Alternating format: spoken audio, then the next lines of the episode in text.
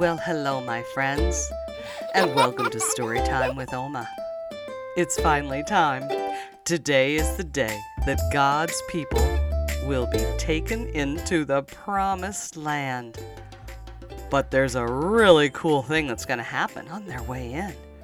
Something very special will happen. Kind of like when they crossed the Red Sea. But now they're to have to go through some more water.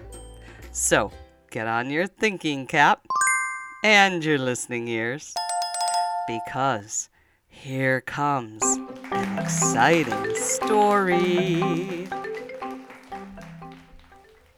So God's people were ready to go. They had sent in those spies. Remember that Rahab helped in Jericho? And God said, It's time. It's time to go. and you know what? God wanted to show the people that He cared about them and that He was with them. So God told Joshua, Get the people ready because I'm going to show them the power that I have.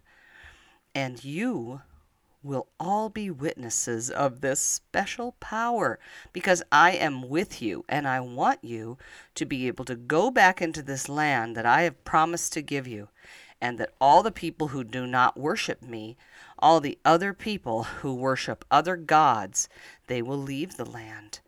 And so Joshua told all of the people that they should get ready. So for three days, the people prepared. And at the end of the three days, the officers went through the camp and told the people, As soon as you see the very special Ark of the Covenant of the Lord your God being carried by the Levitical priests, you shall then set out from your place and you shall follow it. Leave a good distance between it and do not come near it, in order, in order that you may know the way to go. And Joshua told the people, Get yourselves washed and ready, a special washing that would consecrate them. And he told the priests to take the Ark of the Covenant. Now remember, that Ark of the Covenant is the special box that was in the tabernacle. And on top of it were some angels, and it was made of gold. And inside it were the Ten Commandments. And so it was a very special box that they took around with them and that showed the presence of God. Well, they all got to the river, and the waters of the river were flowing. But God told Joshua to tell the people as soon as they see this, they're going to know that just as I was with Moses, I will be with you. So go and tell the priests who are carrying the ark to walk into the water. Okay, so they did. These priests, they're carrying the ark on, a, on poles, like on their shoulders, and they walk into the Jordan River. And guess what happens? The river stops. It even makes like a wall. And the people can pass through. Isn't that exciting?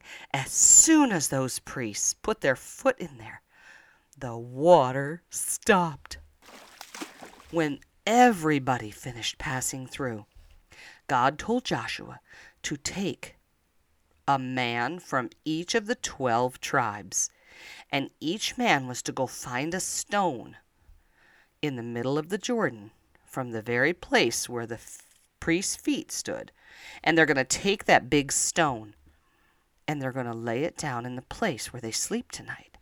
And so they took each of the 12 special chosen men, took a stone, and they carried it, and the stones were stacked together to make like a monument, an altar.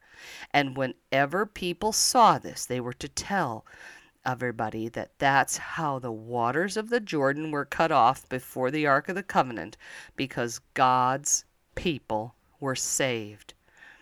And so this was a memorial to the people of Israel forever. God promised to be with his people just like he's with us.